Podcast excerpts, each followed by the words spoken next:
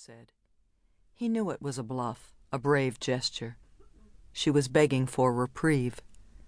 But he held silent. He refused to argue. This way, he had her pride on his side.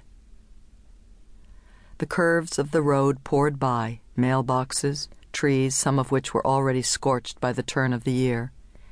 He asked, Is this your idea or his? Mine. It came to me on the train.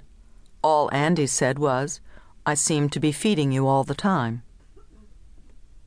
In the weeks since their summer of separated vacations, Richard had been sleeping in a borrowed seaside shack two miles from their home. He tried to cook there, but each evening, as the nights grew shorter, it seemed easier and kinder to the children to eat the dinner Joan had cooked. He was used to her cooking. Indeed, his body, every cell, was composed of her cooking. Dinner would lead to a post dinner drink, while the two children two were off at school, two were still homebound plodded through their homework or stared at television, and drinking would lead to talking, confidences, harsh words, maudlin tears, and an occasional uxorious collapse upward into bed. She was right. It was not healthy or progressive. The twenty years were by when it would have been convenient to love one another. He found the apartment in Boston on the second day of hunting.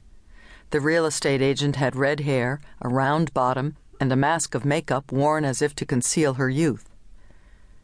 Richard felt happy and scared, going up and down stairs behind her.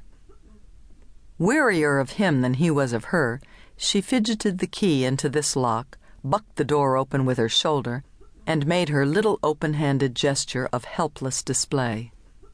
The floor was not the usual wall to wall shag or splintered wood, but black and white tile, like the floor in a Vermeer. He glanced to the window, saw the skyscraper, and knew this would do. The skyscraper, for years suspended in a famous state of incompletion, was a beautiful disaster. Famous because it was a disaster, glass kept falling from it and disastrous because it was beautiful. The architect had had a vision. He had dreamed of an invisible building, though immense. The glass was meant to reflect the sky and the old low brick skyline of Boston, and to melt into the sky. Instead, the windows of mirroring glass kept falling to the street, and were replaced by ugly opacities of black plywood. Yet enough reflecting surface remained to give an impression, through the wavery old window of this sudden apartment, of huge blueness, a vertical cousin to the horizontal huge blueness of the sea that Richard awoke to each morning in the now bone deep morning chill of his unheated shack. He said to the redhead, Fine, and her charcoal eyebrows lifted. His hands trembled as he signed the lease, having written SEP in the space for marital status. From a drugstore, he phoned the news not to his wife, whom it would sadden, but to his mistress, equally far away. Well, he told her in an accusing voice, I found one. I signed the lease. Incredible. In the middle of all this fine print, there was the one simple sentence There shall be no water beds. You sound so shaky. I feel I've given birth to a black hole. Don't do it if you don't want to. From the way Ruth's voice paused and faded, he imagined she was reaching for a cigarette or an ashtray, settling herself to a session of lover babying. I do want to. She wants me to. We all want me to. Even the children are turned on, or pretend to be. She ignored the pretend.